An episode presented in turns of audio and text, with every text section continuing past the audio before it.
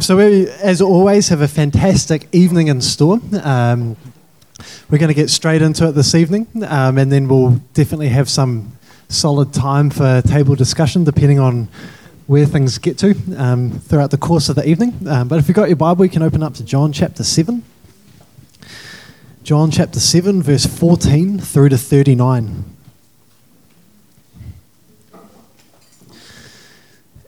And for those of you who have been here over the last few weeks, you would have been able to track this theme that's been coming through in all of these different scriptures. It, we, um, you know, we were looking at Jesus feeding the 5,000, performing this incredible miracle, but a miracle that was pointing towards an, an even more ultimate miracle than just the provision of food. That really what that miracle was pointing towards was the provision of, of Christ Himself as the true bread of life. And you see in all of these scriptures this declaration of this operating system and the difference between natural learning and divine revelation. And you, you see, as Jesus presents himself as the bread of life, the bread of life isn't something that you learn, it's something that you receive into yourself. And so it's almost like in these verses in John, Jesus is up against the same issue in almost every passage and in almost every encounter. And it, you know, as I was reading it through this evening, um, or just before coming here, I was like, man, Jesus would absolutely not cut it as a policy analyst. You know, it's like day in, day out for me, it's all about being so precise that you get to the point and you make the point and then you don't make the point again, you know? Whereas Jesus, in every encounter, he makes exactly, it's almost like he makes exactly the same point every time he has a conversation with people, and it, you know whether it be the Jews, whether it be the disciples, and he's he's unveiling to them what it means to know him by divine revelation, and not by the way that they had previously come to know the law and everything that was written in it, as good as that was, and as divinely inspired and right as it was for a time. And you see that again in, here in John chapter seven, starting at verse fourteen, and I'll just I'll just read it to you and then we'll um, get into these questions. But it says this. But when it was now, uh, but when it was now the midst of the feast, Jesus went up into the temple and began to teach. The Jews were then astonished, saying, "How has this man become learned, having never been educated?" You see, again, all of a sudden, we're back to exactly the same theme that we were talking about last week, and the week before, and the week before, and the week before that, and Sunday morning, and becoming one. Do you see what I'm saying?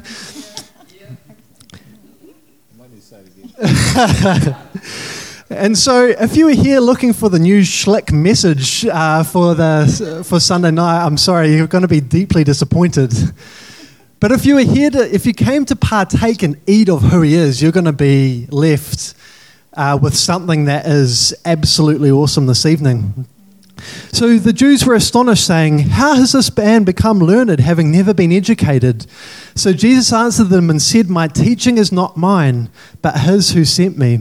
If anyone is willing to do his will, he will know of the teaching, whether it is of God or whether I speak from myself. He who speaks from himself seeks his own glory, but he who is seeking the glory from the one who sent him, he is true, and there is no unrighteousness in him. Did not Moses give you the law, and yet none carries out the law? Why do you seek to kill me? The crowd answered, You have a demon. Who seeks to kill you? Jesus answered them, I did one deed and you all marvel. For this reason, Moses has given you circumcision, not because it was from Moses, but from the fathers. And on the Sabbath, you circumcise a man. If a man receives circumcision on the Sabbath so that the law of Moses will not be broken, are you angry with me because I made an entire man well on the Sabbath? Do not judge according to appearance, but judge with righteous judgment. So some of the people of Jerusalem were saying, Is this not the man whom they are seeking to kill? Look, he's speaking publicly, and they're, and they're saying nothing to him. The rulers do not really know that he is the Christ, do they? However, we know where this man is from, but whenever the Christ may come, no one knows where he's from. Then Jesus cried out in the temple, teaching and saying, You both know me and know where I'm from, and I have not come from myself, but he who sent me is true, whom you do not know. I know him, because I am from him, and he sent me. So they were seeking to seize him, and no man laid a hand on him, because his hour had not yet come. But many of the crowd believed in him, and they were saying, Where or when when the Christ comes, he will not perform more signs than those which this man has, will he? The Pharisees heard the crowd muttering these things about him, and the chief priests and Pharisees sent officers to seize him. Therefore, Jesus said, For a little while longer I am with you, and I go to him who sent me. You will seek me, and you will not find me, and where I am, you cannot come. The Jews then said to one another, Where does this man intend to go, that he will not find him? He's not intending to go to the, dispersion among the Greeks and teach the Greeks, is he? What is the statement that he said, You will seek me, you will not find me, and where I am, you cannot come? Now, on the last day, the great day of the feast, Jesus stood and cried out, saying, If anyone is thirsty, let him come to me and drink. He who believes in me, as the scripture said, from his innermost being will flow rivers of living water. But this he spoke of the Spirit, whom those who believed in him were to receive, for the, whole, for the Spirit had not yet been given, because Jesus has not yet oh, Jesus was not yet glorified. And just re- rewinding back to, to verse 14, which, to be honest, was probably the first thing that, that grabbed me in, in looking at this passage. You see, um, you see, the Jews were astonished, saying, How has this man become learned, having never been educated? And I love what the realist, what the real expression of the heart uh, what just almost like flops out of their mouths, eh? You know, like, how has this man become learned having never been educated? And to me, what's interesting is that, you know, was, was Jesus uneducated in the sense that he was, uh, had a low IQ, was not intelligent, just didn't have it all together? Is that, is that what they're saying? Or are they saying that who is this man who has a kind of learning that just hasn't come from our natural system of teaching and education? You see, in my mind, I don't believe that they're saying that Jesus was dumb. But he had received a kind of teaching and a kind of learning that was completely opposite to the learning that they had been so engrossed in for so many years.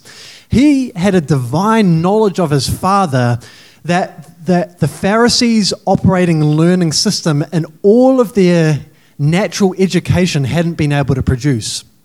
And yet, Jesus, through divine fellowship, had entered into something that they knew nothing about. And so there's a confrontation here between heaven and earth.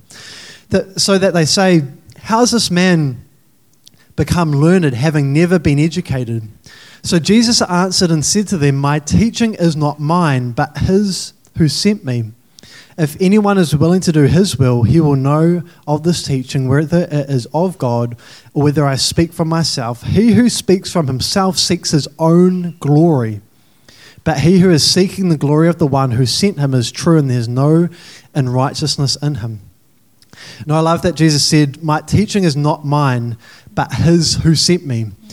Jesus didn't have, he didn't come with a brand new teaching of the day. In fact, in First John, it says actually this is not a new commandment, it's not a new teaching. It's actually an age old teaching that I'm bringing to light. But it's actually, it's new to you because, because in all of your learning, you haven't come to know what's truly new, which is actually age old.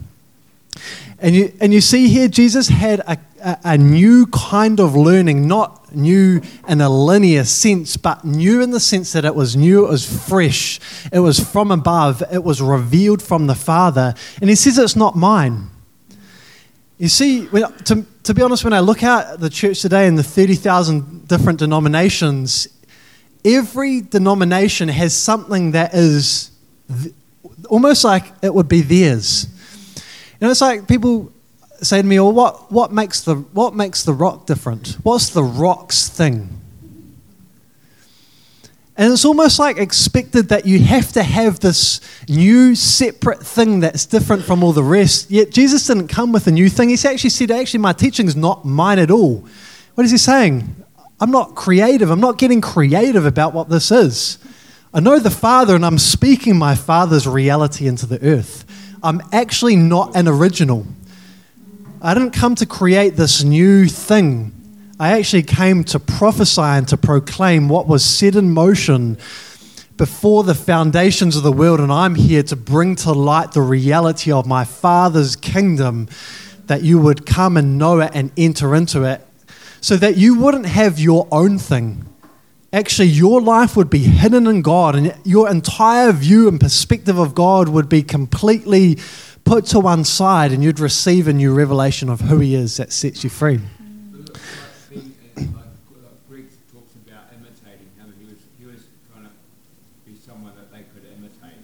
Abs- absolutely. Absolutely, he was imitating his father. And so Jesus didn't have a, a unique bone in his body because he wasn't separate from the father in any way. And see, when you start to talk like this, you can start to think, okay, was he, was he a copycat, like, like we heard Greg share about this morning? Was he, was he hearing something from his, what his father said and just simply reiterating, right? And it's almost like if you have a church today when everyone's saying the same thing, it's like, oh, one person's copying the other person, and all of a sudden it's inauthentic because shouldn't you be different? Don't you need to be different to be authentic to who you are? Not different in this way.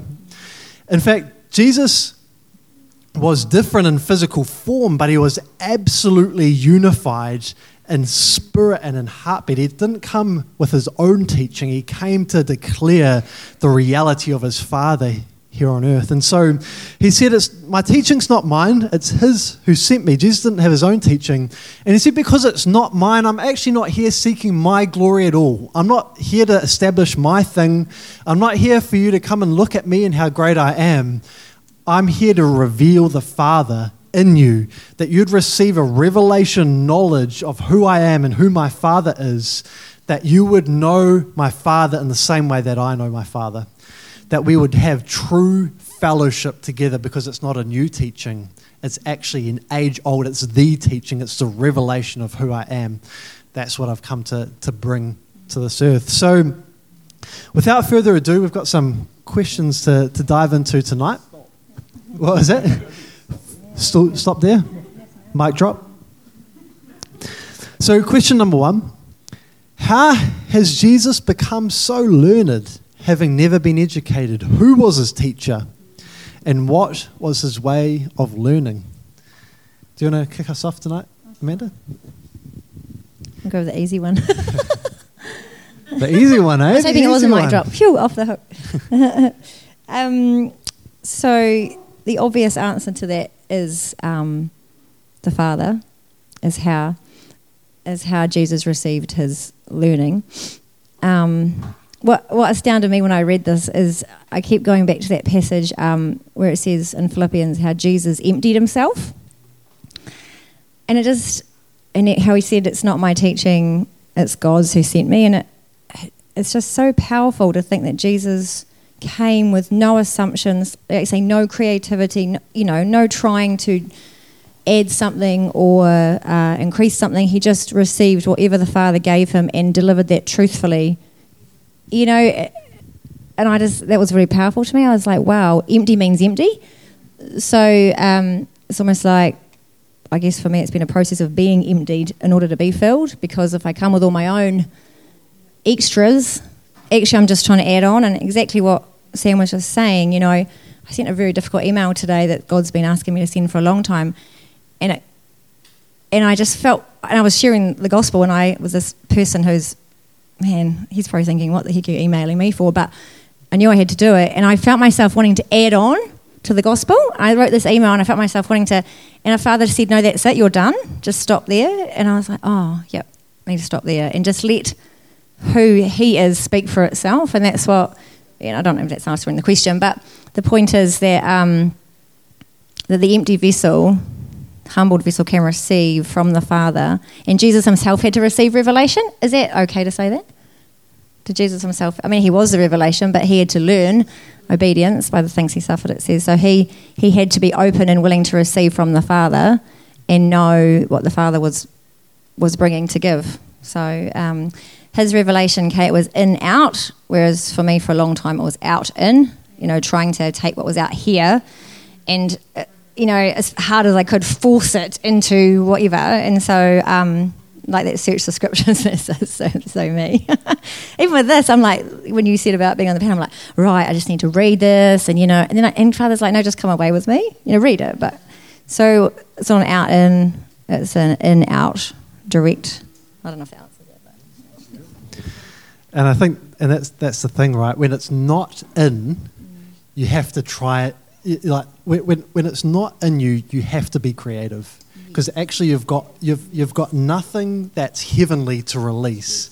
And but if if you have Him in you, there's no need to be creative because the weight and power is actually in the word. It's not in your own creative ability to articulate a particular doctrine that's going to tickle the ears of those around you, you know? And to me, that, that is what it is. It's like, well, what is it what would it look like to actually be confident enough that the word could do the work you know and it's not what i'm not saying is that we shouldn't be creative i hope that you're not hearing that because actually I, when I love to be creative. I love that we can use typologies and examples to bring to light.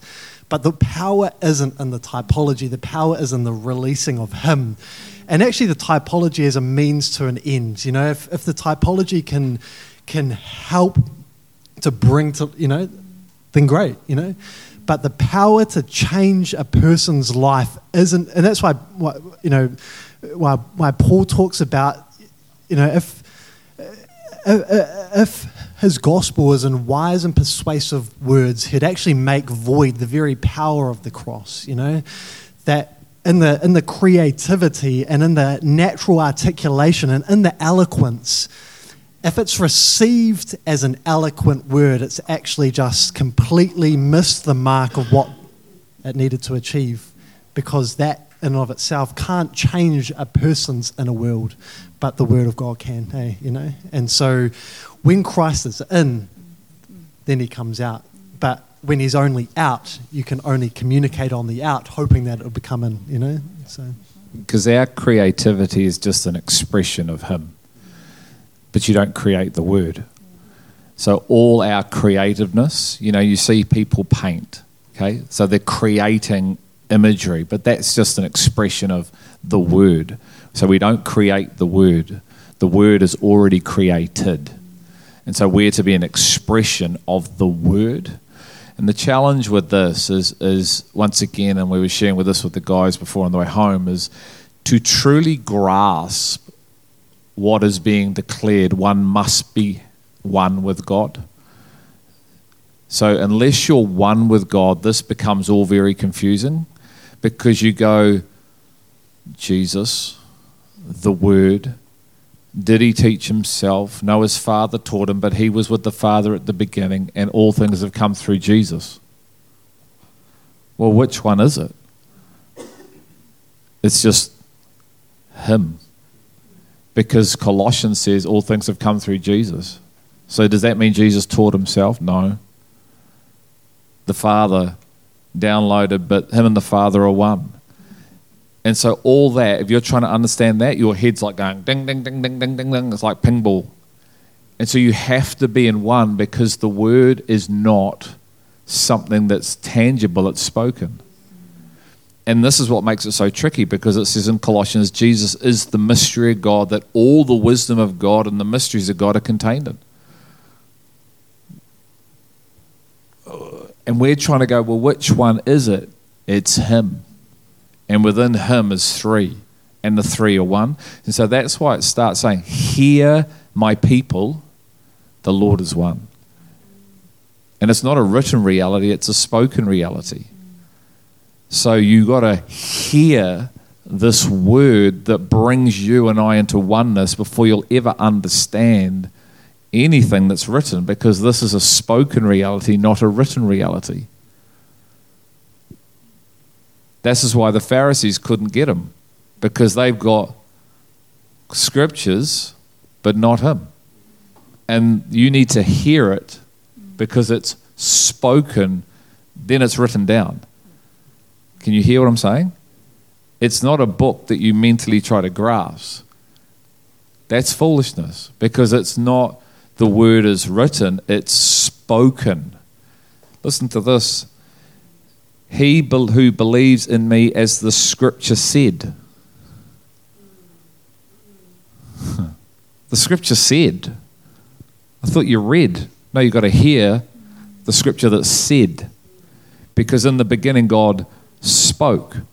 So Jesus is speaking a spoken reality that must be heard before it can be understood. Because it's not something that's written. And that's why they had no idea who he was, even though they claimed to be of Moses, which they weren't. Because Jesus said, if you were of Moses, you'd be of me. And you can't hear the spoken word. So you're looking at what's written and you've missed the step of spoken, which has led you astray. And so this is our challenge too, because it's the challenge for humanity to be in the spirit that hears a spiritual word, because the Father taught Jesus, but Jesus is the exact representation of his Father. Jesus was with the Father at the beginning, and all things have come into being through Jesus, the Word of God. It's interesting, eh? You know, because it, it, it reminds me of even even this dialogue here with the Jews. You know, they've obviously got a preconceived idea because what what they would have read in the scriptures about who the Messiah was and how he was going to arrive. You know, it says, um, you know, however. Uh, However, we know where this man is from, but whenever the Christ may come, no one knows where he's from.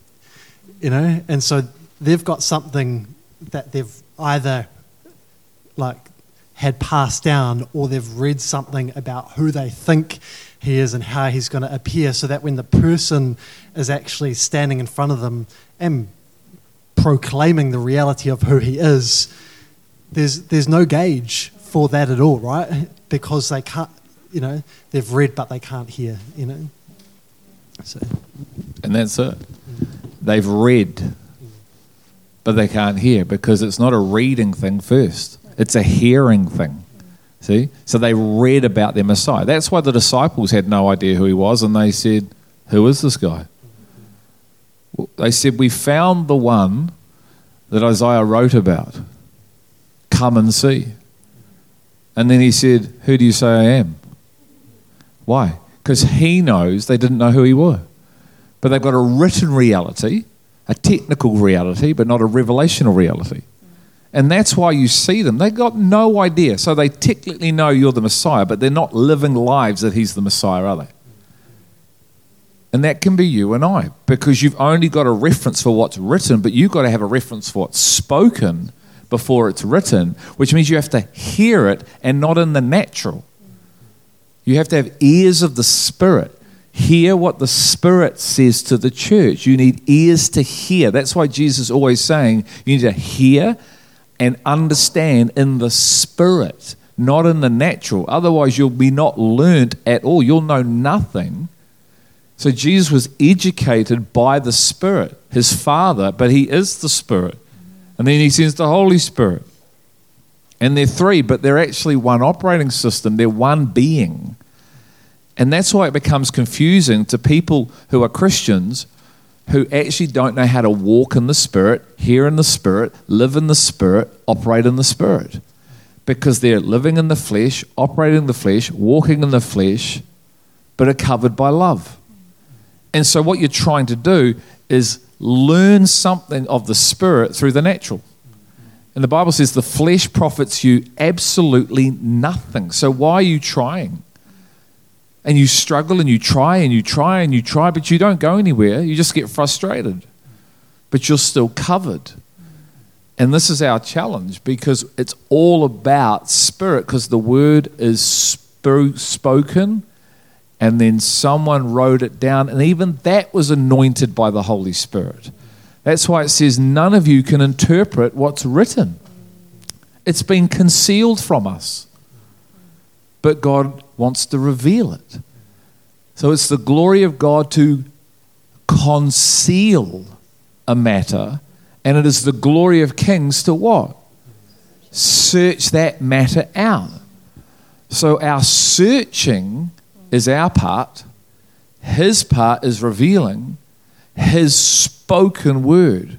And then you truly start to learn the ways of the Spirit. Because the Spirit, Jesus said, Come to me and learn from me. You do not learn this in this way. So these guys never went to the school he went to. They went to the school of humanity, the religious system, and learnt a written word. He was part of the school of the Spirit and learned a spiritual word that then got written down. I hope you can hear they are massively different.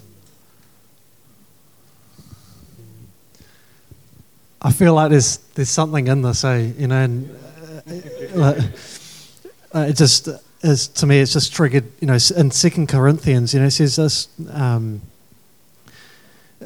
uh, it, it says, "Who made us adequate as servants of a new covenant, not of the letter, but of the Spirit. For the letter kills, but the Spirit gives life."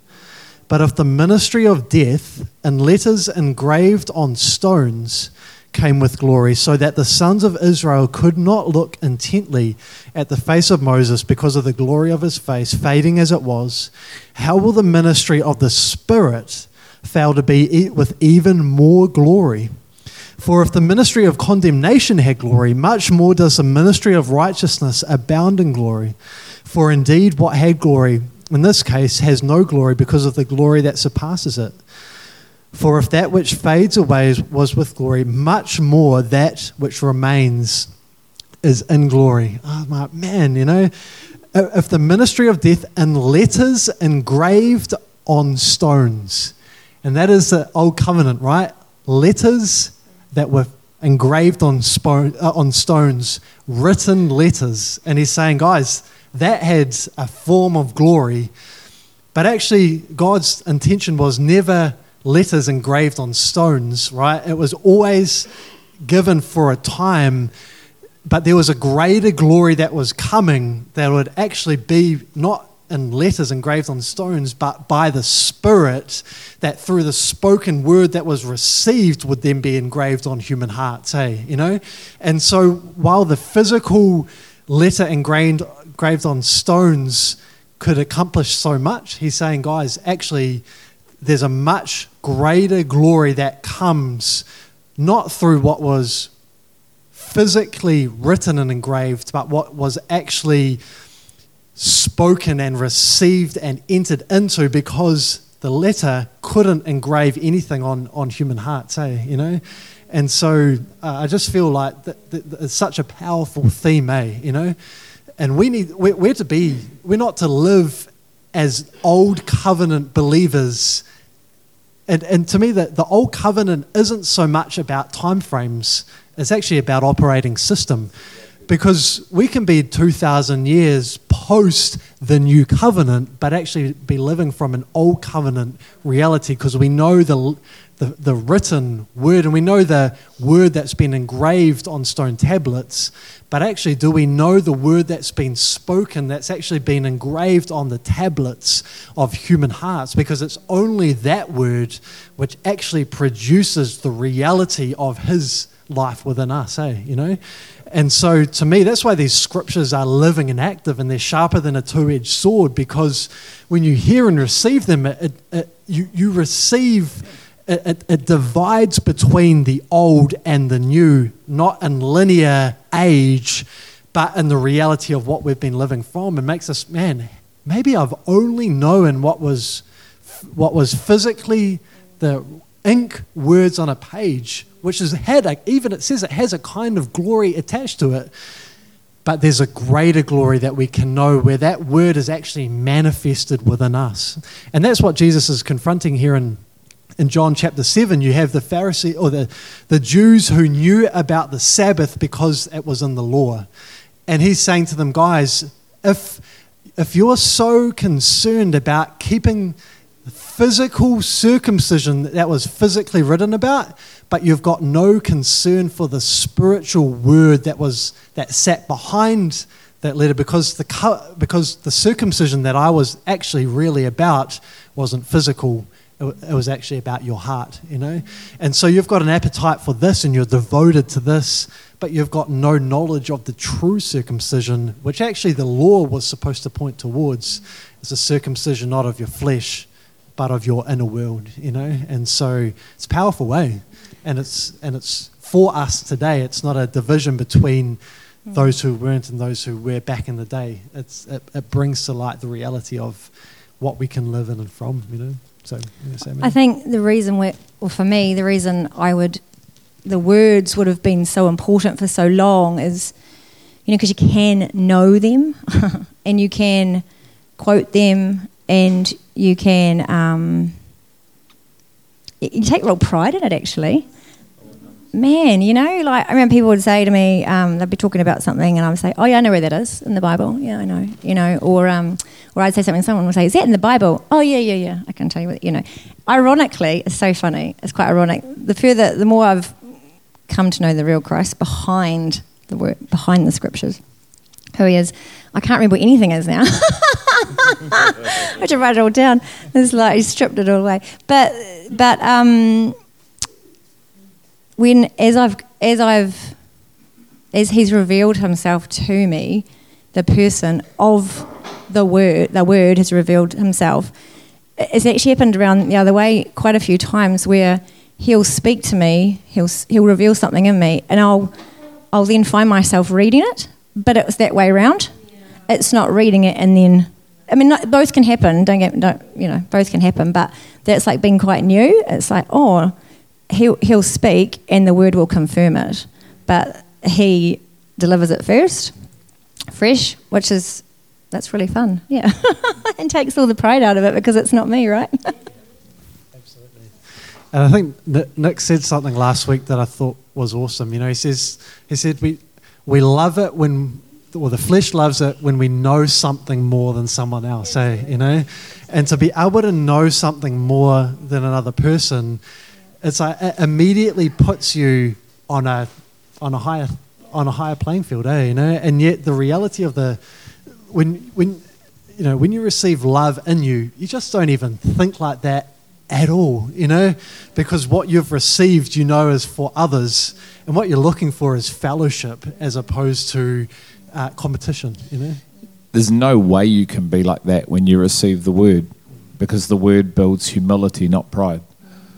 And so you're just being exposed for your lack of the word when you live a pride filled life because it's from the knowledge of the tree of good and evil. So it's the Pharisaical knowledge, it's not true knowledge. So both trees, you know, produce a knowledge, and one is a knowledge of life, and the other knowledge is of good and evil.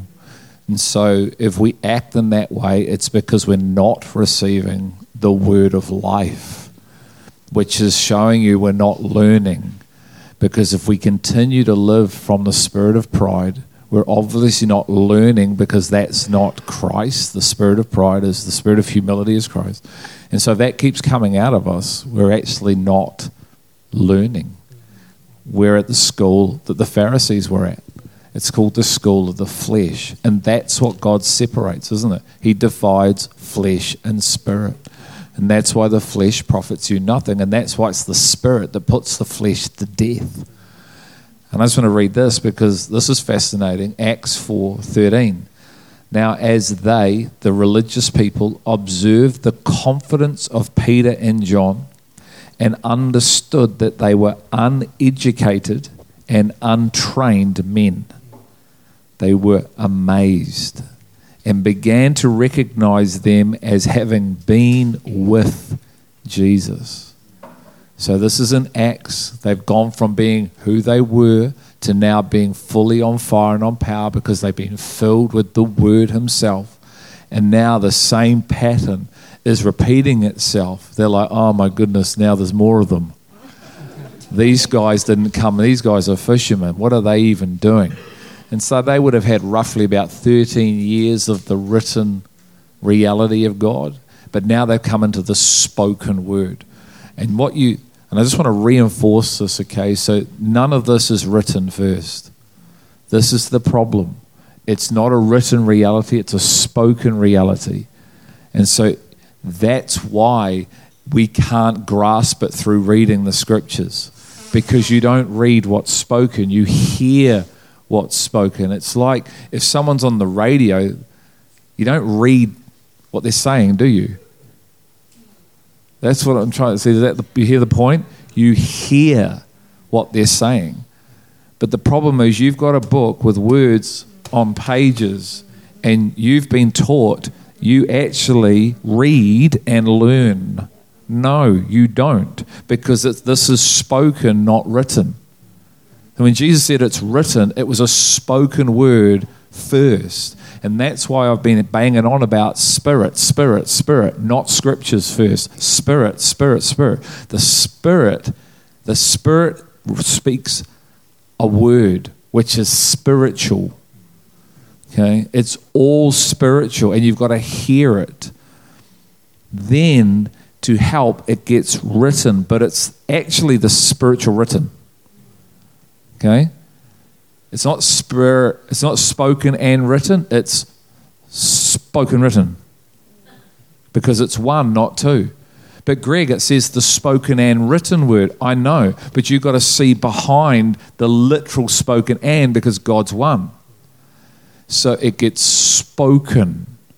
Ears to hear, spiritual ears to hear, spiritual ears to understand. So then faith is birthed so you can see what just got spoken. You don't see what's spoken, you hear it. No, you hear and now you see. Because what's being declared is coming from an unseen realm, because this world was not created from what's visible. So, what's coming out of Christ and what's coming out of those of Christ does not come of earth. So, the natural is to read and understand, isn't it? But we're not in the natural. We're in the eternal. We're eternal beings who used to be natural, who are living the eternal way, the kingdom of God now, which is a spiritual kingdom. And so, if all we are doing is just applying the demonic way here, you're going to get the demonic reality. Nothing. And the flesh will profit you absolutely nothing. Now, here's scary. You can still go lay hands on people and cast out demons you can still preach words, but you will not, like Amanda said, be receiving this life in you and living from this life. You'll be grasping at straws, trying to claim it. Listen to every podcast you can get your hands on. It'll be all outside of you, and you're trying to bring it in rather than it being coming from in you and coming out.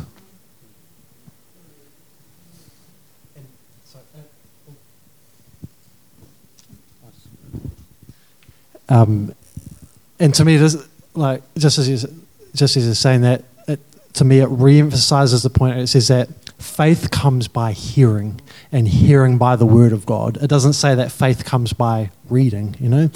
And so, fa- a faith, the ability to see what's unseen, comes by hearing the word. To me, we have to hear to, to, be able to have faith, to be able to see what exists in His world, you know. And um, I, I, just kind of says, I'm not speaking. I'm speaking. I want to say Amen. um, you know, I, this, I don't know if you guys remember, like way back in the day when the Harry Potter books came out. This is a really random example, um, but just go with me and don't get too religious before you don't hear what I'm saying. but there was the Harry Potter books came out, and then a number of years later, there was a movie that came out. And what had happened is that everyone had, who had read the books up until that point, there was an, a real outrage when the, when the movie. Oh, thanks.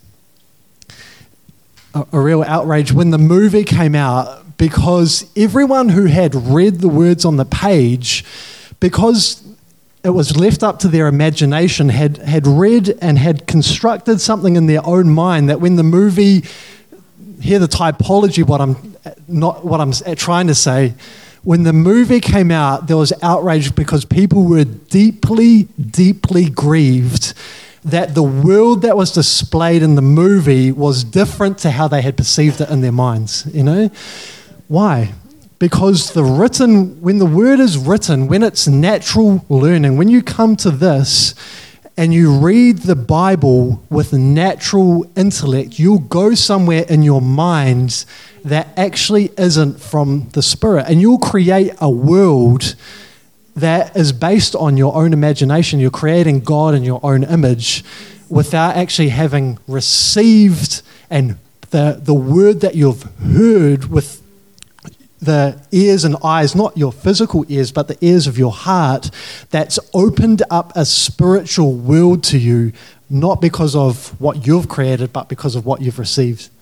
Does that make sense? And so, if, if we're learning in that way, and the real deal turns up, whoa, whoa, whoa, you know, you are set to be deeply disillusioned. And either you have the humility in you to realize, oh, maybe a man has stepped on the scene, and in this case it was Jesus, who actually has something in them that is God's reality. And either I'm going to be confronted in a good way that my preconceived ideas right now have been completely shattered, and the humility in them makes them recognize actually, you're better than what I what I previously conceived you to, and knew you to be, or you'll be so deeply, deeply offended because the God that you thought and had created in your own mind didn't match the reality of who God was. And like we read about and spoke about last week, you'll, you'll walk away grieved. And people did, right? And so to me, that's the danger. When you, when you don't hear his word, you'll create God in your own image. And you're on a fast track to being deeply disappointed unless there's humility in you to actually be confronted to the very core that you would transition from your, your old learning system to actually learning by revelation that comes by the Holy Spirit through hearing and receiving, not learning and creating in your own mind. Hey, you know, so you can see the distinct difference between the two. Hey. And we've got an exact example of it right here in what we read. Did the Jews keep the law? No, they didn't. Did not Moses give you the law, and yet none of you carries out the law? You say that to a Jew, and what are you going to invite?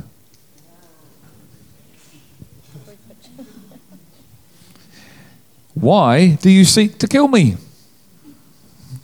What does the law say? Thou shalt not So if they kept the law, why are they trying to kill him? When the law says, Thou shalt not kill. Oh, apparently, you can kill him just as long as you don't kill him on a Sabbath. so as you read, Jesus later on says, You say you're of Moses. You were never of Moses. Okay? Because the blind man, remember the blind man? He's healed and he's excited, but he doesn't know he healed him. And he has an interesting run in with the Pharisees because he then doesn't know. And he says, Do you want to be his disciple? And they're like, Wah! What? We're disciples of Moses. No, you were never, because Jesus said if you were disciples of Moses, you'd be a disciple of mine, because Moses wrote about me, but actually, he received the word how? It was spoken, God wrote it. So they were never of but thought they were. And so when the real thing turns up, the Spirit, Jesus Christ is Spirit. And they were not of the Spirit. That's why they couldn't keep it, because you've got to be of the Spirit to keep anything of God, don't you? So let's transition because we get confused when we hear the word law. So let's go to the word can you keep the commandments? Well, if you're not of the Spirit operating in, from, walking in, receiving, no, you can't.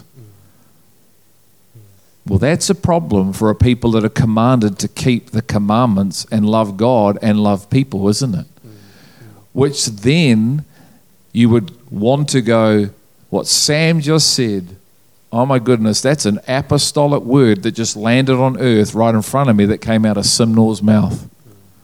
And if I can't keep that, what does that mean?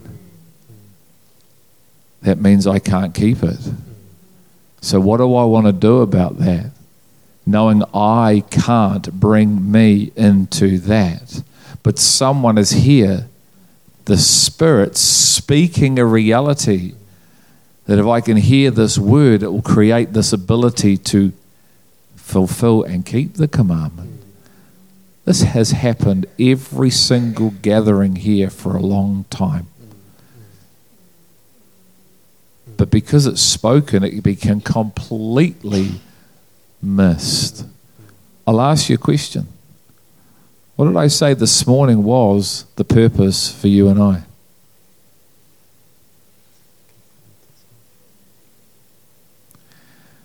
I make my point. So if you know it, say it. Because, yeah. Okay, so you've answered correctly. Is it your reality? So now, if you're being conformed, share living testimony with me. Go.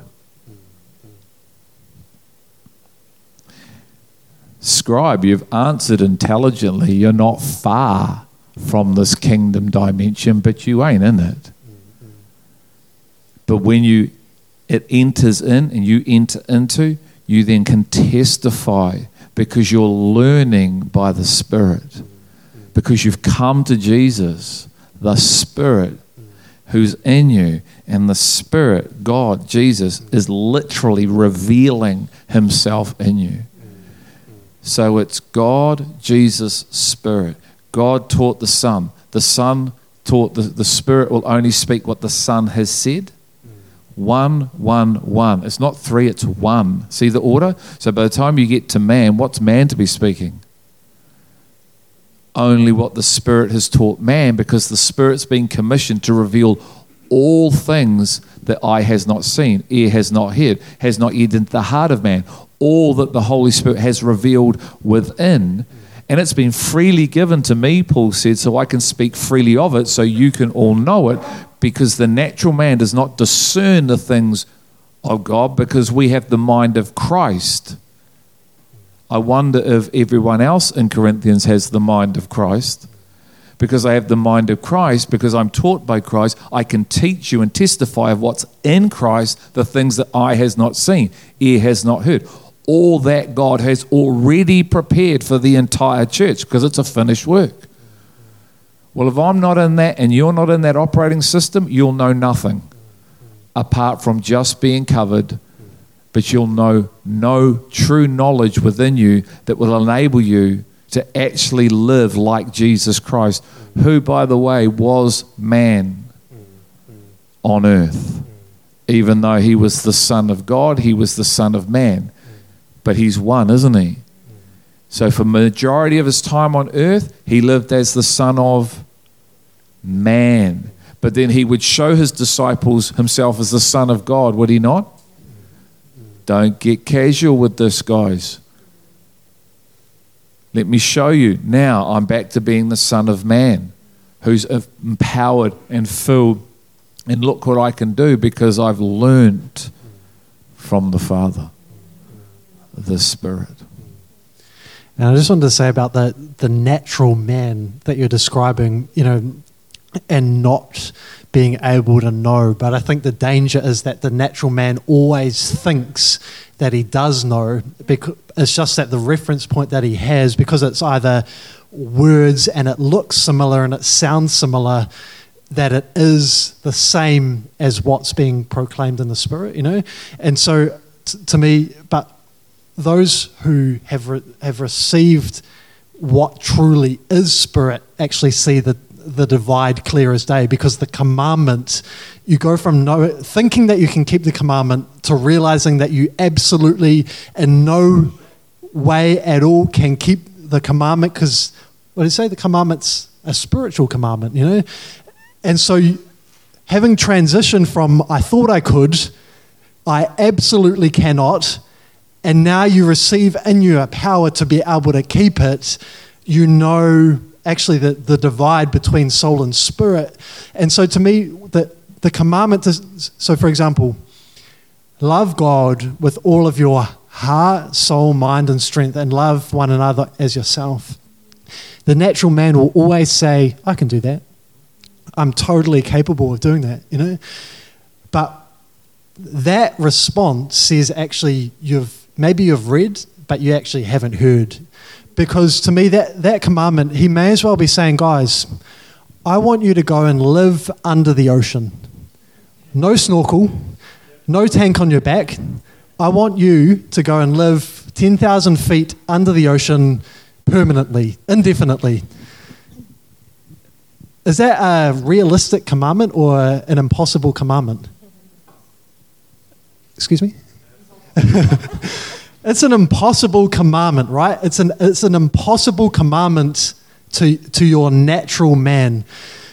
And in the natural, we would all be in absolute unanimous agreement to say, man, I just cannot live 10,000 feet under the ocean without a tank on my back. You know, we can't even live five minutes. Why are we not flawed in the same way that Jesus, when Jesus says the greatest commandment, actually it's to love me with all your heart, soul, mind, and strength, and to love one, one another as myself? Why are we just not like, why is our response, oh, I can do that? As a, because we've heard naturally, we haven't heard spiritually.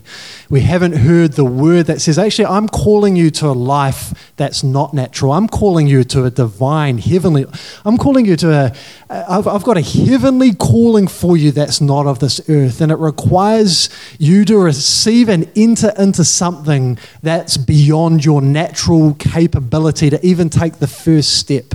To even last one minute underwater, you need something more than what your human natural ability can provide you. And so that's that's to me, he's drawing a line in the sand and he's saying, guys, you cannot in you. But let me tell you, this is why the good news is the good news. Because I haven't actually really come to tell you who you're not. I've come to to actually bring to light the reality of my promise, which it says actually the promises have been given so that you might become a partaker of the divine nature. That the commandment that actually floors you is actually something that I want to fulfill in you by my spirit, which requires a spiritual kind of hearing and receiving in you. That what if you actually could live 10,000 feet under the ocean? Would you want to know about it? Or would you want to kill the person who's come to tell you about something that's so much bigger than what you've previously known? And so we see here the, the Jews are, are confronted by that very thing, eh? And the word of God's to do the same to us. That we'd actually say, man, I can't, but you can, you know? And, and allow this divine work to, to happen within us. Hey, so. That is where lordship begins. So, lordship doesn't begin until you've journeyed from there across. Because you're not capable of living love unless you actually are in lordship. And that's why you don't see a church known for love. It might be doing its human works. It might be able to, because this is the challenge. See, you know how we prove our love? By what we do. That's not a love that God's talking about. And then our identity and our sense of purpose and meaning is what we do. We think that proves I love God because we read scriptures like this Jesus obeyed God and proved to the world that he loved God by doing. But you've got to be in his life in you to know what that is. And that's why it says there right at the end do not judge according to appearance, but judge with righteous judgment. So the challenge is we've been taught this if you love me, you'll do, go. But you're going from you. And that's why I said this morning it's not here to apply, it's here to receive, to become, then you'll be able to express. And people say, I love God. Too. Why do you love God? Oh, because of all the things I do. Never starts there. That second I love God because I know God. And I know God, which means I love God. And because I'm in love with God and God's in love with me, as a natural expression of that, I'm going to be obedient to what He asked me to do. And we've got to be so careful, see, because when you read things like this, hear and obey these words, It's not hearing naturally and going and doing them.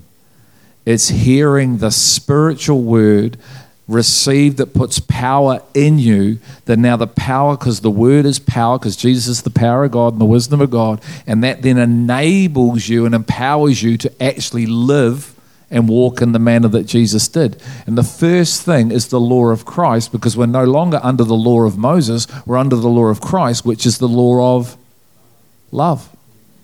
So if you're struggling to love, or you haven't yet come into love, that's where you need to start. There's no much point trying to heal sick people, raise the dead, and Him here unless you've got love. You're just a gong. You're nothing. You'll stand before Him and you'll think with all your pride, you'll go, Look what I did for you. And you'll have all your trophies and all this thing, and He's going to go, I know that you didn't love me because I know those that love me because I've been watching for 6,000 years, searching the earth to and fro for those who are wholeheartedly abandoned to me, not just those that think they're doing my will, but those that are actually living it out. And it confronts us, guys. It confronts every part of you that wants to tag God onto you and live your life. And you can live your entire life like that, and you'll get the fruit of that. And it doesn't mean God doesn't love you, but what it means is you don't love Him. And you'll convince yourself you do, but you don't. And I'd rather you found that out now than found that out on the day of your judgment when you're going to miss out on your reward. And that's why He sends people to speak this. And those who speak it know what they're saying. So they know it has the power to break friendship, but it never breaks fellowship. And that's why friendship can't be number one. Because when someone turns up who's in fellowship, they speak stuff that the natural hates. Because friendship is of the natural, fellowship is of the spirit. I love friends, but I don't need friends, I need fellowship. You can be the only person and not be lonely because you have fellowship with the Father, Son, and the Spirit, the triune God. There ain't no loneliness there. You can be around a whole lot of people and still be lonely can you not? And so we need fellowship, which comes from the word, not friendship first. But unfortunately, so many churches are built on a friendship, and then we think that's family, and it's not family at all. Fellowship is family. So if we're not in that, then we're not in family. We're just in a natural family, and really you're waiting to get upset. And that's why Jesus said, Who are you? You're not my mum and you ain't my dad, and you ain't my brothers. It's these guys over here that you three don't even know. Those that do the will of my Father are my family. It's not my bloodline. Now, I hope my bloodline do the will of my Father, but they're not my family. Those people are my family. Hey, family. See the challenge? It's massive. And that's why we get so offended. But it's the truth, isn't it? The truth makes you free.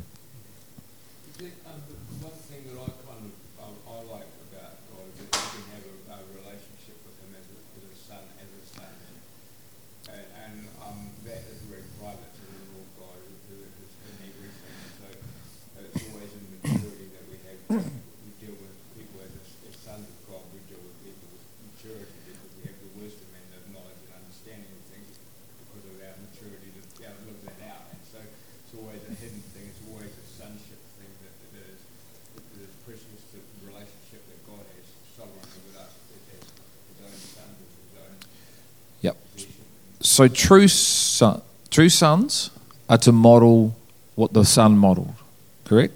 So that's maturity. Here's the thing you can have a very shallow relationship. Like you can have shallow relationships with humans, you can have an extremely shallow relationship with the Lord. So you can be a son, but actually not be able to live as a son. You live as an orphan, you live as a slave. Now you're technically a son, but you don't know how to live as a son because you've only got a shallow relationship with Christ. So, the maturest form of relationship is a deep fellowship Oneness. And this is why fellowship must trump relationship. Now, once again, they're one and the same thing. Okay? I actually don't know what I said. I think I said, what did I say the exact way? Fellowship must trump relationship? Was that it? See, this is, I'm not kidding you. This is what happens. It's coming. And so it's not coming from here, it's coming from here. So fellowship trumps relationship. They're one and the same thing. If I'm in, if I'm in fellowship with the Lord, I'm in a great relationship with the Lord. But I can have a relationship and no fellowship because my relationship is shallow. Fellowship is oneness. So I can be in relationship and not be in oneness, in a maturing oneness, yeah? So when we all receive the Holy Spirit, we are all brought together in one because it's the same Spirit. But that doesn't mean we mature in oneness. We could be perfected in oneness, unity, correct? Through receiving the Word, through sitting with the Spirit, and Him revealing the Word in us. So, how do we be perfected in oneness? How do we get perfected in love? Is through Jesus Christ teaching us through the power of the Spirit, what we're looking at tonight. If that's not happening, we're staying very immature in our oneness, our fellowship, and very immature in our relationship with Him, which means we have no fellowship with one another and no relationship with one another of the Spirit. So then you're left with natural relationship. And that's what the church does. And so it builds itself on natural friendships Actually, we don't quite like those guys over there. They're a little bit annoying to us. So they're not really part of our personality type and stuff. So we'll just let them do them. We never actually get to figure out who they are, even though they sit over there every Sunday. And they've been over there for 10 years and we've been over here, but we just keep to ourselves because we've got this cool relationship and we get on and we know what we're talking about. That's natural, isn't it? Now, I'm not saying you have to run around and be everyone's best bud but we're in fellowship. We're to be in unity. So you don't even need to know the people, but you have an instant connection with them because they're part of your family. But see, if you're still very functional, which is the opposite of fellowship, you're not interested in that because that's not going to benefit you. Because you're only looking for relationships that benefit you because you're still very much in a shallow relationship with the Lord. You ain't going to lay your life down for those people over there and be able to keep that command because love lays its life down for one another. You're not even thinking like that, man. You're doing everything for you. You won't get up early and pray for people. You won't get up late and pray for people. You won't be in, you. You'll be thinking about everything for you, and everything will be wide about how you get. That is shallow. Fellowship, shallow, very immature. And this is what this says, the spoken word, doesn't it? Doesn't it say, think of others more than you think of yourselves in Philippians? Make my joy complete by not living for you anymore? Well, you can't. We are hardwired, man, to live for us. And nothing can change that but Jesus Christ. Full stop. And if you don't get that sorted, this is what Amanda and these guys are saying, is that you'll use your intellect to puff yourself up so much you are like the Pharisee. You could be Caiaphas, and you'll stand there on your temple with your chest puffed out with all this knowledge, which is from the tree of good and evil, and it'll just be a whole lot of rubbish, but it'll sound really good. Do you know how you truly discern? Yeah, but before it's the fruit, what do you have to be able? Because fruit can be deceiving, yeah? How do you hear? Oh, I just gave the answer, sorry. You discern through hearing, you don't discern through looking. Okay? Because if you look, the person can look like they got it all together. So you've got to close your eyes and go, here, here. Is the person who looks the part, are they actually speaking the spoken word of God? Yes, they are. Man, that's feeding me. No, they're just preaching scriptures. They're speaking their thoughts and what they feel, not who they know.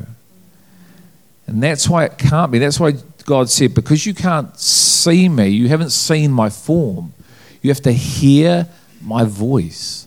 So that's what Jesus is saying. You're always looking at the outer, discerning. So you need to know this, guys. We need to know this because people can look like, and even our family, they're doing all the right things, running around, meeting all the needs, doing all the stuff. You go, man, you got zero discernment. You're actually being busy thinking this is all what it is to love God. And it may be if God has said it, but if it's not, it's just your good intention because you are in good intentions because you're actually getting something from that yourself. It's actually self serving because you have this need to serve because you're still self serving you. You're not a bond servant. And that goes on because you lack discernment. And that's why he says, man, don't discern appearance, discern through hearing which means you've got to be able to hear the word, which means you've got to know the word to hear the word. And at times, if you're hearing something that you don't yet know, that's why you take it to the Holy Spirit. But you'll know if it's the word of God or not to the measure you're in. Can you hear that? So, someone might preach something here and you haven't yet heard that, meaning you don't understand that but your spirit's going, I know the frequency of that, and it's powerful, and it's not about my mind, it's about my spirit, okay? So, which is the parable of the kingdom, isn't it? Hear and understand if you want any kind of spiritual eternal fruit being formed within you. So, it's one thing to hear, but you've got to hear and understand through spiritual discernment because if you make an agreement with the flesh, then you're going to live out flesh. So if you make an agreement with anything, what you make an agreement to, you'll live out. So if I'm full of persuasive words and sound really good, and I convince you this is it, and you make an agreement with that, then that's death. If that's flesh, because the flesh profits you and I nothing. It sounds good, but it's my vain imagination. That's what Paul is saying. I'm not coming with flash words, so I don't strip out and make the power of the cross void. Because the power of the cross, which is really the power of Christ, not the power of wood, but the power of Christ, is what? 1 Corinthians 1:18 To those who are perishing, so it's foolishness to that, but to those who are being saved, because we're all being saved, we're saved and being saved and will be saved. It's the power of God. So it's this power of God for those who are being saved to come into the fullness of the image of God so you can then live, which takes out all your human effort, your human striving, your human ability, all done from rest. Wow, it is beautiful and all you want to do is praise. And all you want to do is give Him glory all the time because God is good all the time. I'm just gonna, can I just share? Um, can I what? Sing. um, it, it's really important that we don't judge by appearances. And I know that sounds so obvious, but it's really not. And I speak that from someone who you would never have known if you were listening to me or watching my life, you would never have known that, that Christ wasn't Lord, that Christ wasn't in his rightful place, if you had just been looking by appearance and judging by appearance. But um, if you were listening carefully, you would have being able to pick up on the frequency of works, function, self righteousness, pride, you know, all these things. But so it's really important that we don't judge in the flesh, that we have, like Greg, you almost have to shut your eyes. There was times when Greg was preaching, I had to shut my eyes so I could hear what was being said without filtering it through the physical, you know. Um, I've been, Father called me a Pharisee. Man, I've been called a Pharisee and adulteress and those are the two two of the key. You really don't want to hear those, right? Those are the two things. Especially the Pharisee pre initially, I was like, who wants to be called a Pharisee by Jesus? That's like the worst thing you can be called. And yet it led where it leads is amazing once you actually hear it. You know, because I was so concerned with proving my self righteousness and dealing with the such small parts of the law that was missing the whole picture. And, you know, even to the point he left an eye mask on my pillow I just got up one morning and went back. I don't wear an eye mask to bed. I only use it for travel. I went back to my room and it was on my pillow. He said, "You blind Pharisee." oh man! I got up that morning and I was like, you can imagine, because I heard it and I received it. And even said to me, stop straining gnats, because that's what I was doing. I was so worried about keeping the small parts of the law, but forgetting love and justice and mercy and grace and all those things, you know. And um, and literally the end of that week, I'm not joking. In our jug, we had to start straining the water because, and you know what? Because our jug started perishing. And as I did it, there was a bug in my water, straining gnats. I was like, man, he was really driving this point home. And there was a situation that kind of came about that I wanted to put right because if I put it right, that meant I was right, and it justified again who I, you know, who I thought I was. And he said, and it didn't feel like God. He said, "I don't want you to put that right because this is what you'll do. I need you to leave it." And that was started to break me down. I was like, "Whoa, what if I can't rely on my own goodness, my own self righteousness, my own ability to do the right thing?" You know, so I guess, and, and I was, and, and to be fair, you know, there's people that they'll they'll pump you up for that, living like that. They'll tell you that's amazing. You know, you're doing this, you're this, you're that, and um, yeah. So that's why you really, yeah, we all have to hear and see each, see each other, obviously in love, but see through that facade and call it, call it, you know, and hope that the person will hear. And um, yeah, it took taken me a long time to hear, and even still, there's times things get said, and you have to stop and allow Him to love you through it. Um, yeah. Do you know there's a false encouragement? Exactly. Well said. It's called flattery. And it's false because you're afraid to maybe speak what's true. And so you flatter, and it's not the, tr- not the case at all. And there's a lot of that that goes in the body. It's just empty words that actually mean nothing. But there is true encouragement. And true encouragement puts courage in a person. It doesn't just tell them how nice they are.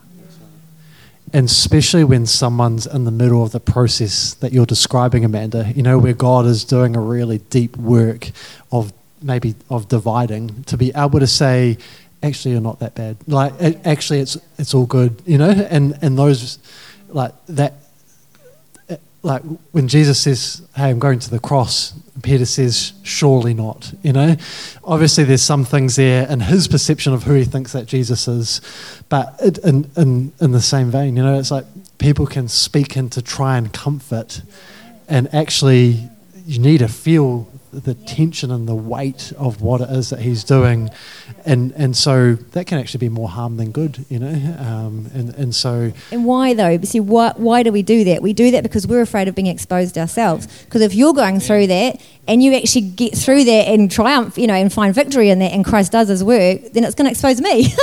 so I think that I think that's why we do it, trying to create a little comfort zone. 100%.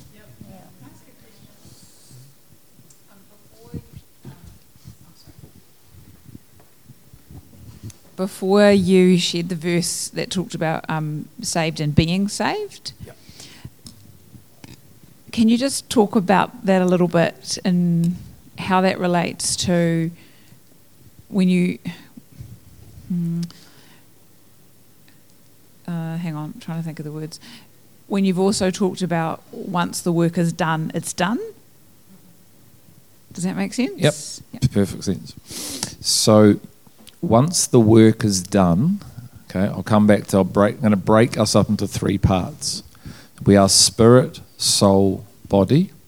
Okay, so firstly, it's our spirit that gets saved. So when we talk about being saved, yeah, okay, you're saved. Now remember, salvation is a process. Okay, so your spirit gets saved, it's done. You are now born of a brand new spirit.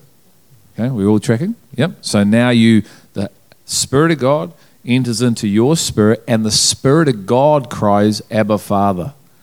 Not your spirit, the Spirit of God cries, I've found home in the temple. You are now justified. You've started the salvation saved process. It's done. You can't be undone because it's done. Okay? Then you now need to move that. So you need to get saved in your, your spirit. So now your soul needs to get saved, which is your mind, will, and emotion. Okay? So now, what saved your spirit, which was what? Who saved your spirit? God. The Spirit came. So the Spirit, which is the Word, saved. Jesus came and saves your, your spirit. Now wants to save your entire soul. So he, where does he start on that process? Your mind, will, or emotion? Where does he start? Will. He wants to kill your will because your will is still living, even though you're born of spirit.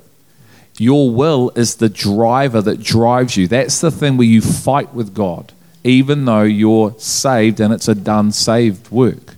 Okay? So that's why you need to continue to hear. So how you get come in is how you go through the process. Shall I say that again? How you come in is how you go through the process. How your spirit gets saved is how your will gets crucified, how your mind gets renewed, and how you don't live from your feelings, and that comes all out of your body. It's a work of one because you're saved by power. You're not saved by mental agreement, meaning, see, this is where it gets complicated. You are, but you don't need power to live. Okay? So you mentally agree with what Jesus did. So Romans 10:9 says, "If you believe in your heart, confess with your mouth, Jesus is Lord, you are saved." You're technically saved, correct? You're covered. Okay, so I, I just got to go because it's quite complex, even though it's very simple. Okay, so you're, te- but that's got to get in you. For you to truly live this life, that has to go from being in your head as a mental agreement to actually smashing you and piercing your hard heart and your will that needs to be crucified. Okay, so we're back now to the soul. Okay, so your will needs to fall on the cornerstone and get what? Smashed. It says, All those who fall on the cornerstone will be broken into pieces. It's an absolute truth. If your spirit of pride, which doesn't want to fall on a cornerstone, falls on the cornerstone because it's sick and tired of trying to keep itself a living, it falls and that gets smashed and it dies that day. That's an end. Okay? So that now dies. So your spirit is born again. That's done. Your will, which is in your soul, is now dead. That's done. Now the lifetime process is now the Holy Spirit renewing your mind because you don't have the mind of Christ at this stage. Now, once again, depending on your revelation at the start, you may have part of the mind of Christ because he might have gone woo straight through, and all of a sudden you know stuff you never knew before, and you never read the book because the spoken word, the Jesus himself revealed it on your heart. You've never read this, but you know stuff. Okay? So then, now your mind, let's say your mind is renewed 25%. So you've got to get 75% of it renewed the way it got renewed. So you don't go on a journey now trying to, because you got your mind renewed 25% and you never read the book.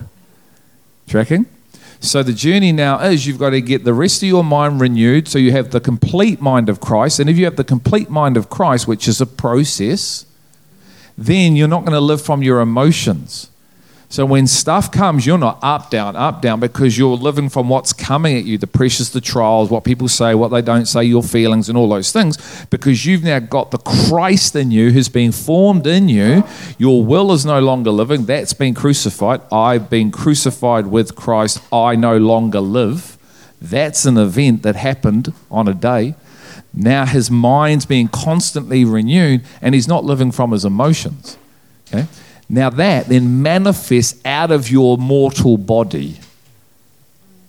And so the life of Christ that's being formed in you, Galatians 4:19 from this morning, is now coming out of your mortal body. Let me give you scripture for that.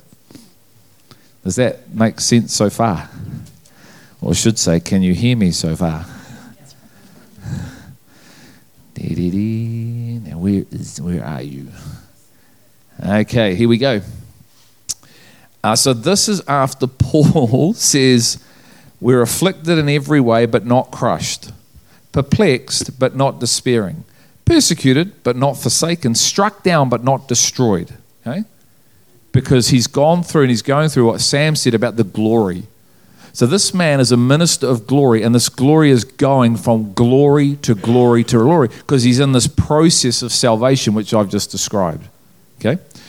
So he's able to go through because he has this treasure in him, the glory of God.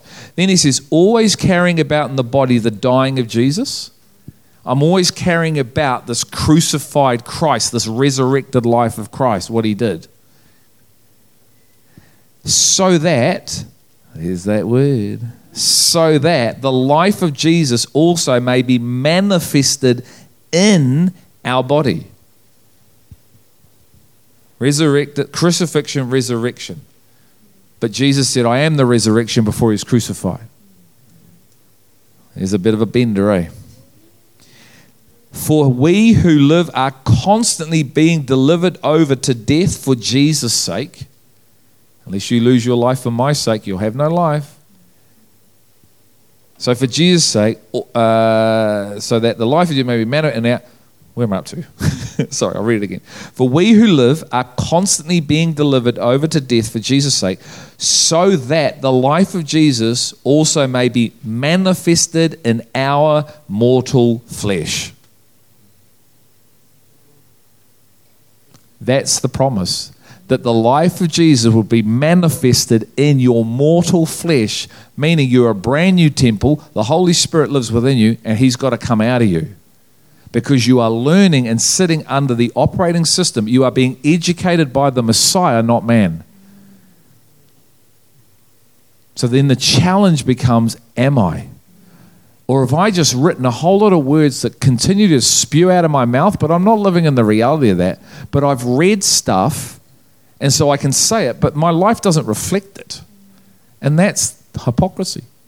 So I am saved, Okay, words like this justified, yeah?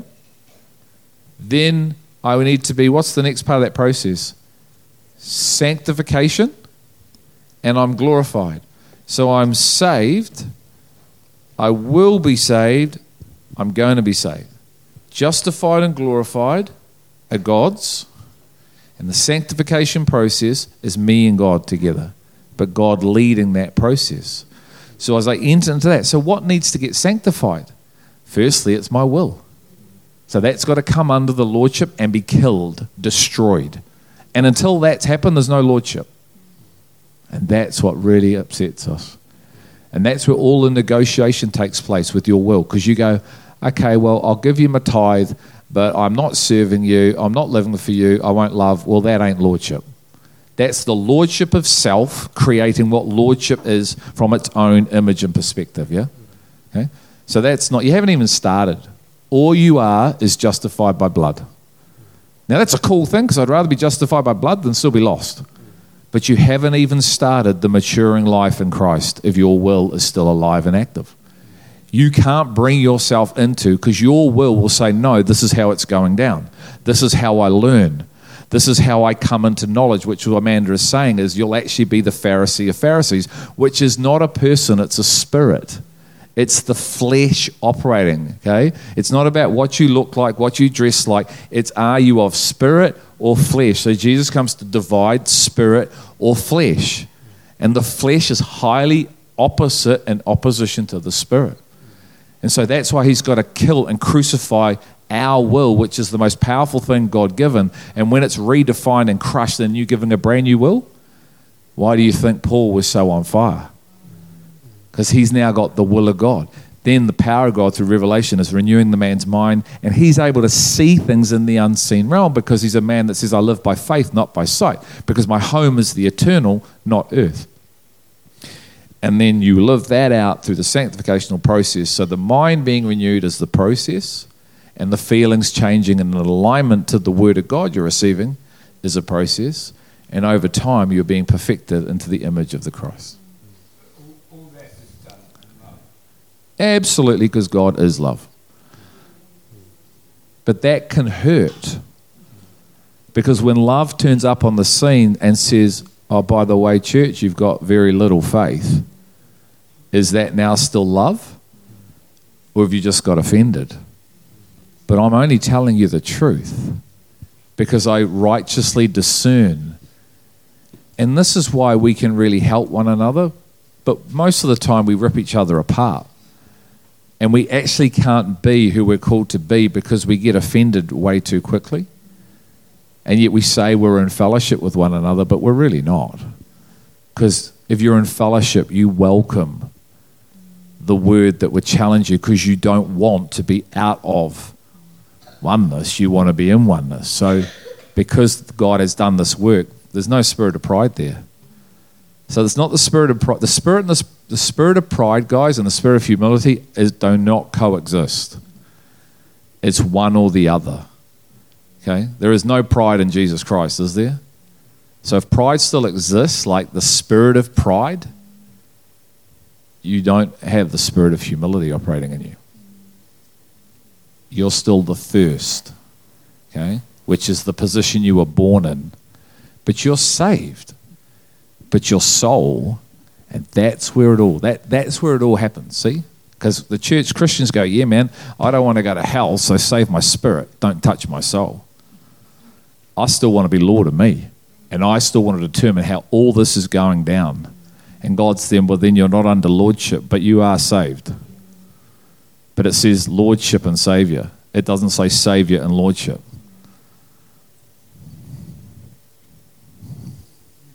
Is that clear?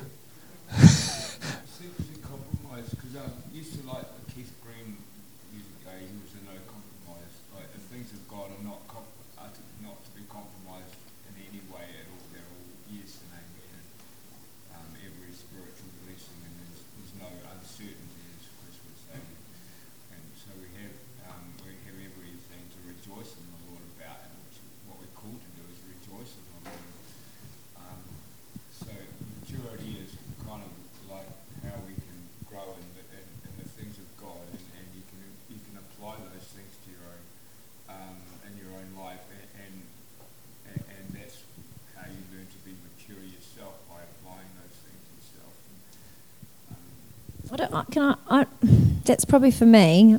I don't know. The applying thing for me is the old wineskin. That when if I try and apply it, what recently what I've noticed more is that the squeeze will come, and there's a response that wasn't me, that is new. There's a response that is different, and even my husband said to me this week, that would have taken you out. that would have ruined the weekend for you, what happened on Friday. I'm like, yeah, I don't know why that's not happening. because I don't have to apply it, because for me, application is still outside of me somehow. That, or just, I don't know, that's maybe not what you mean with that for me. But for me, it was like, actually, who do I believe? Who am I believing on when the situation comes up? Okay, I put my belief on that and him here, and I know who he is and what he says, so I'll, I'll believe in that, and I'll leave it with him, and I'll have a great weekend, even though this stuff happened there is an application that's required. Okay? But it's the place the application comes from. Okay, so I'm going to say what I said this morning. Hear, receive, the word does the work, you apply. If you go from here to apply, you won't be able to. Okay? It's here, receive in you through divine revelation the ability to apply what you can't apply. Sam's just said you can't keep the commandment. Okay, so right now, here I'm going to go. You're all going to go downtown, you're going to go to the clubs, and you're going to get offended by everybody, and they're going to punch you in the face. Then you're going to love them. Go on, I just told you a command, go do it, apply that. And by the way, you got to love them, and you don't punch them back, and you don't yell at them, and you don't prick yourself. You love them because you love your enemy. Let's go. Let's go here and apply. Can't, eh? No. So there is an application, but it doesn't come from just hearing it naturally and then trying to do it. Otherwise, we'd be the church known for love by now. It's been 2,000 long years in God, and we're more divided and more known for division than love. So something's going wrong. But do you want to address what's wrong? Because it starts with you and me doesn't start with the person beside you, it starts with you and God. And unless you start there, you're just full of vain imagination. You're saved, you're His, He loves you. But guys, we're hypocrites, man. And we've been hypocrites for too long. And it's time, you know, it's Amanda says she's the you're all we're all Pharisees because it's of the flesh. Yeah, it's not because we sit at the front row or don't, or it's who we're born in. We're fleshly, functional beings that all we know how to do is hear and apply. And that's why we ask for how to's, because we're trying to apply. Hey? It's the same thing, it's just that it's the way. So you've got to get that smashed, re transform, and now you actually will apply from being in Christ and Christ in you. So the application still, Jesus loved, Jesus did, he was tangible. So there is an application, but it's how it gets out in you and through you that's the point. And that's why he can turn around and say, Yeah, I saw you healed the sick, I saw you raise the dead, I haven't got a clue who you are. Because you did all that using my name, but whose will did you do? Your own. And that's the element of Christianity that is dangerous because those people are sons but still living as slaves and orphans because they're finding their purpose, meaning, value, worth, identity in what they do, not who they are. So, yes, there is a demonstration, but it's not the majority of the way most Christians are doing it. And the root of function still lives in many, and especially in leadership. And the warning is if you go to any church family and their main priority is reaching lost people, that's the giveaway. If they're all commission driven, that's the giveaway. Because it's about what? How can the church how can the church's first be God's second?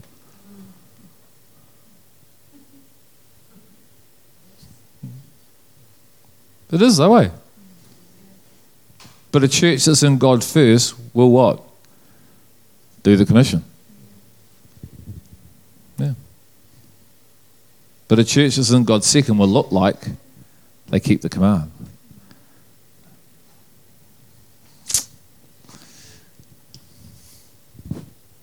Six fifty-seven. Got three minutes. Does anyone have a question? And Greg will answer in three minutes.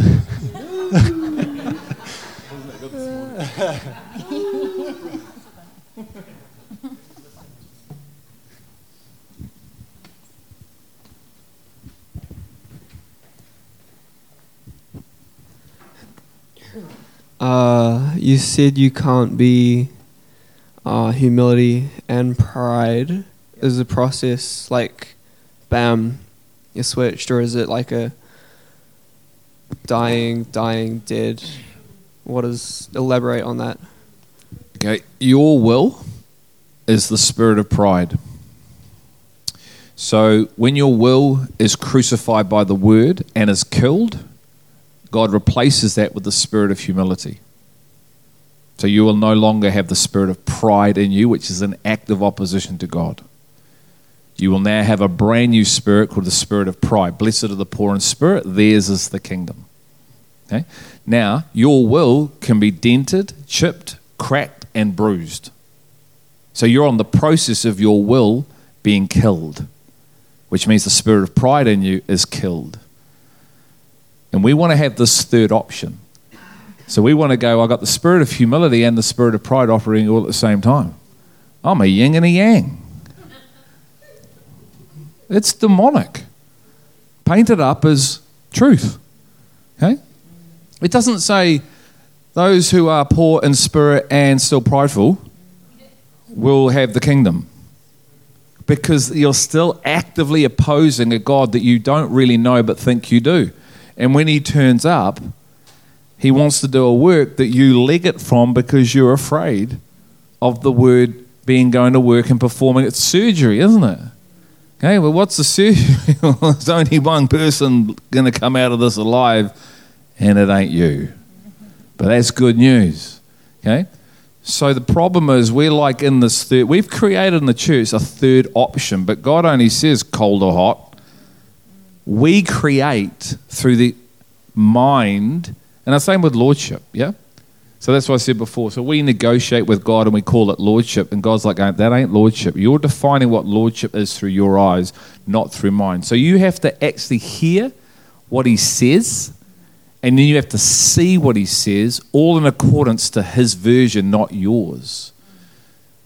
And if you're not doing that, then you're still in us trying to figure it out. And that's why you go round and round the mountain.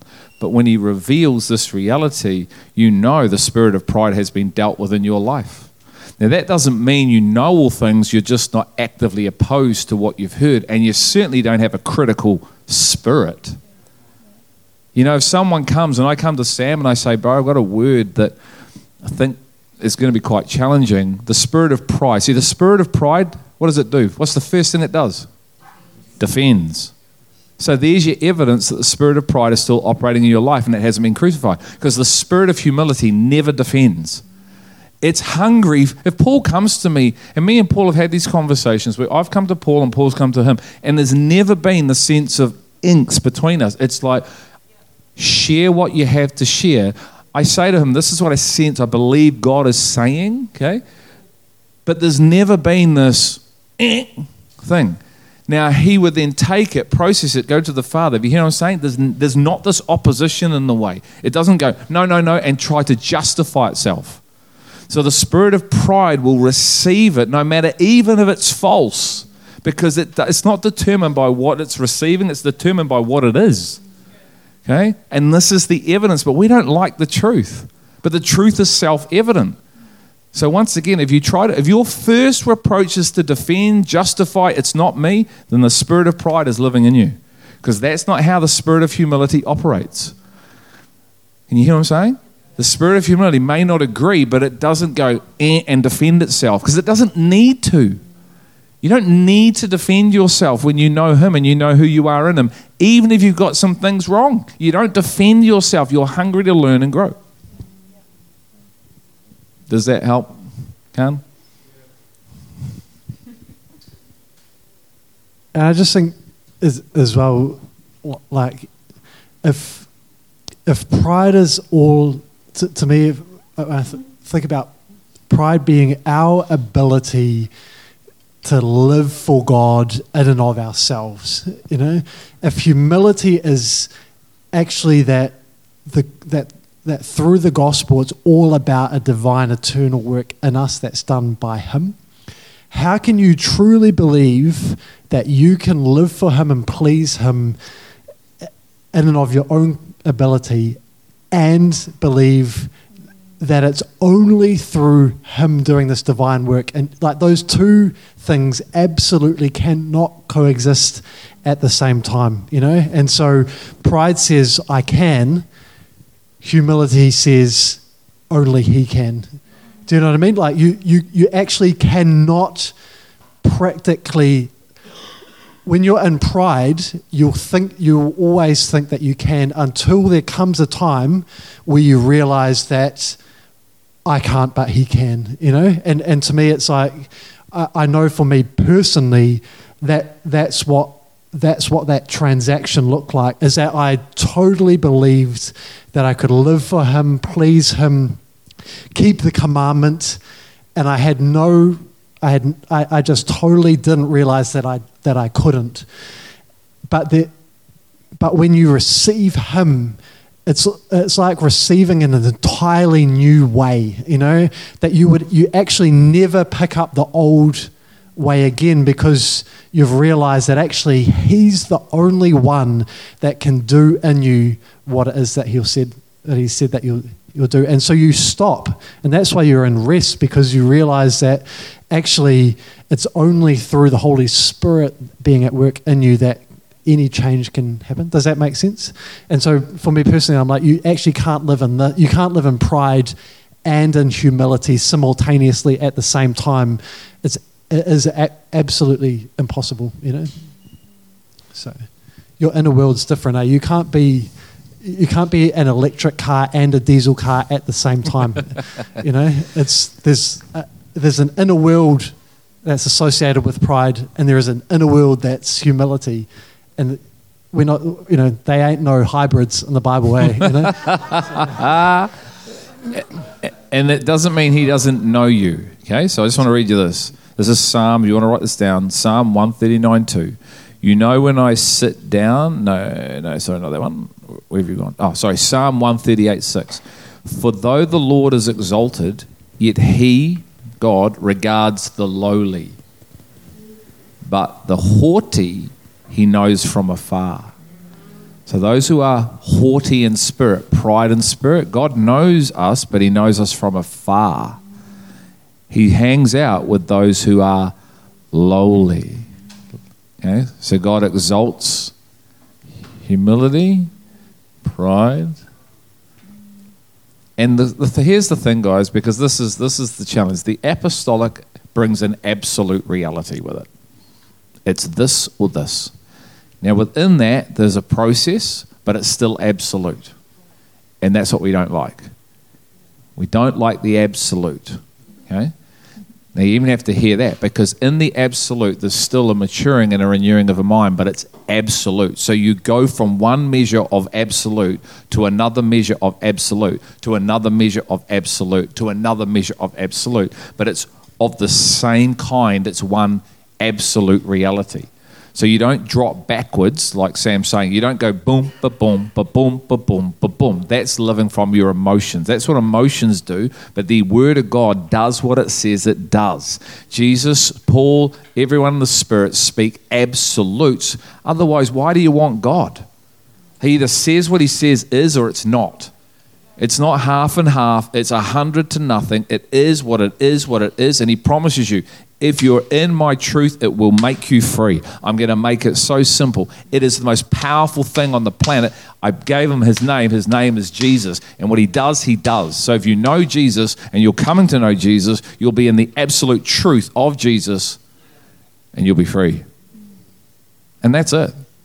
There's no negotiation. There's no but what if. You're either in that or not. And so together we've got to keep encouraging each other, pray for each other because it's that he wants. Anything else than that is weakness. And it's second guessing yourself. And you're like, Am I? Am I not? Am I? Am I not? You know if you are, and you know if you're not. And if you're asking, Am I? You're not.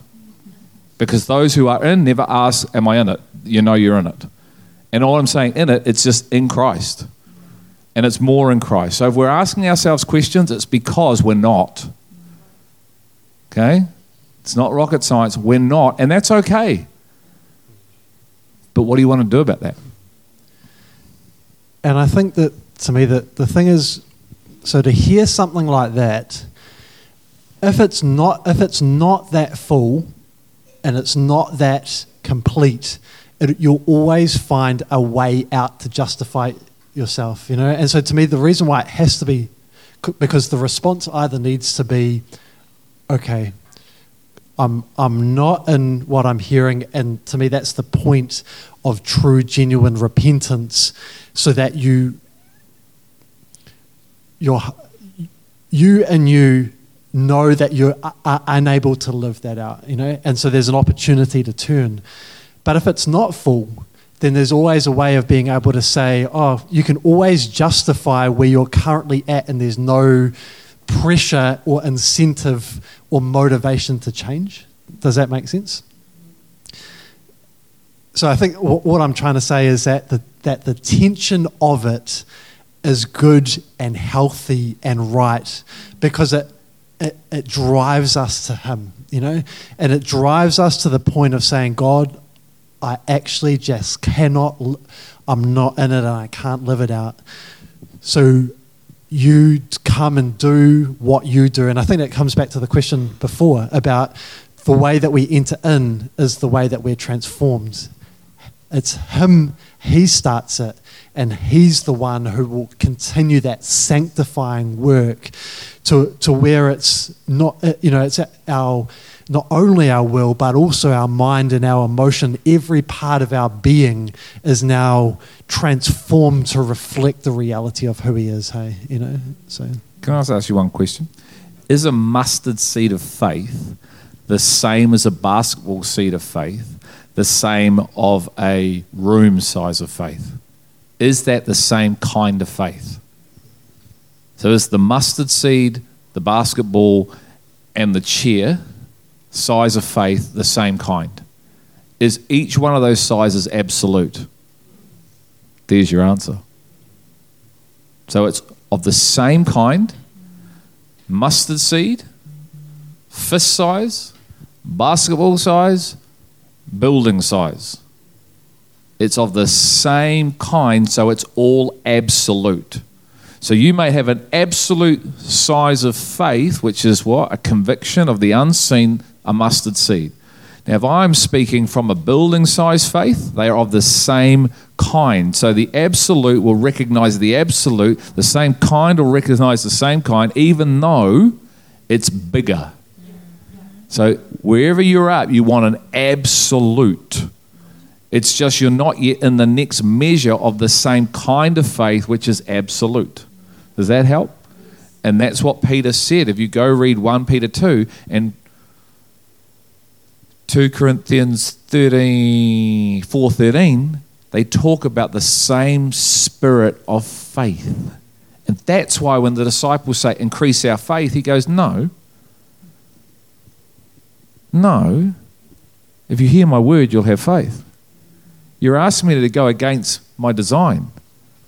See, that's what we do. The natural thing is God increase my faith. God says, hear my word. Faith comes through hearing, hearing the word of Christ. So if you want your faith to increase, what do you have to be able to do? Hear the word of Christ, which is not just the scriptures, it's the word that created creation, which is coming out, which is spirit.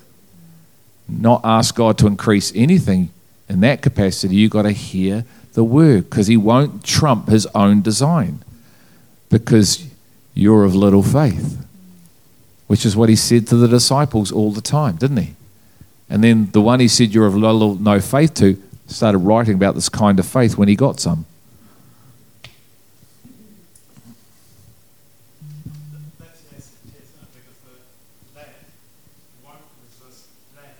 Correct.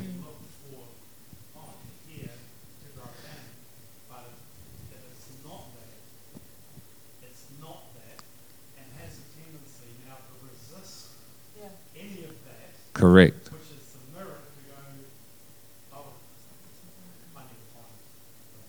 Correct. You'll recognize its own kind in the likeness. I don't understand what you're saying, but I know that's my father. Isn't that what Paul was confronted with? Peter, sorry? Are you going? Well, I know you have eternal, the eternal words of life. I don't have a clue what they are meaning I don't understand them, but I've actually got a measure of revelation that the Father gave me to hold me because I know you're the Messiah. Because John 6 is a Messiah issue. It's not a feeding of the 5,000 issue, it's a Messiah issue. So everyone's leaving because they don't believe the Messiah would speak, Eat my flesh and drink my blood, correct? But Peter has a Messiah through revelation, so he's got faith because he has revelation of who he is. But that's still not enough for him to not deny Christ, but it's enough for him to hold him when all the other disciples are leaving. See what a measure of revelation can do when everyone else is legging it because they don't understand it and they don't like it and they don't get it because they're trying to justify themselves away from death. But you're able to go, no, well, I don't understand it either, but what I do have is a revelation of who you are because God gave me faith to see who you are. And that's what's holding me now. That's powerful.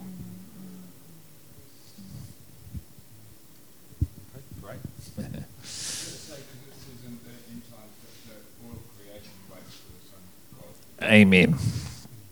So become a son of God. That's what we're saying tonight. Father, we thank you. We thank you that we get the opportunity to know you. And purely on knowing you, we're built and established, and we can live as you lived.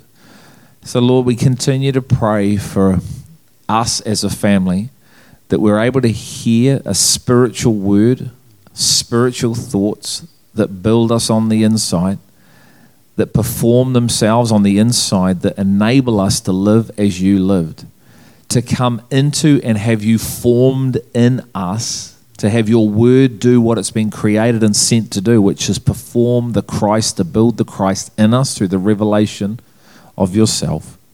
For us then to be able to be the demonstration of the wisdom of God on this earth because we have been chosen and called with a holy heavenly calling to be the demonstration of you upon this earth, but purely through the true knowing of you and knowing who we are, deeply rooted and grounded in your Son, and coming to the knowledge of your Son, that we may, from that place, demonstrate your Son in and through us, which is what you gave your Son for. So, Father, just seal everything that's of you in our hearts and our minds. And I pray, God, like we looked at this morning, that you would become our devotion. You would become the most important person. And if you're not, I pray for my brothers and sisters that they would seek you so they are able to make you that through your power, not through their own strength. We ask this in Jesus' name. Amen.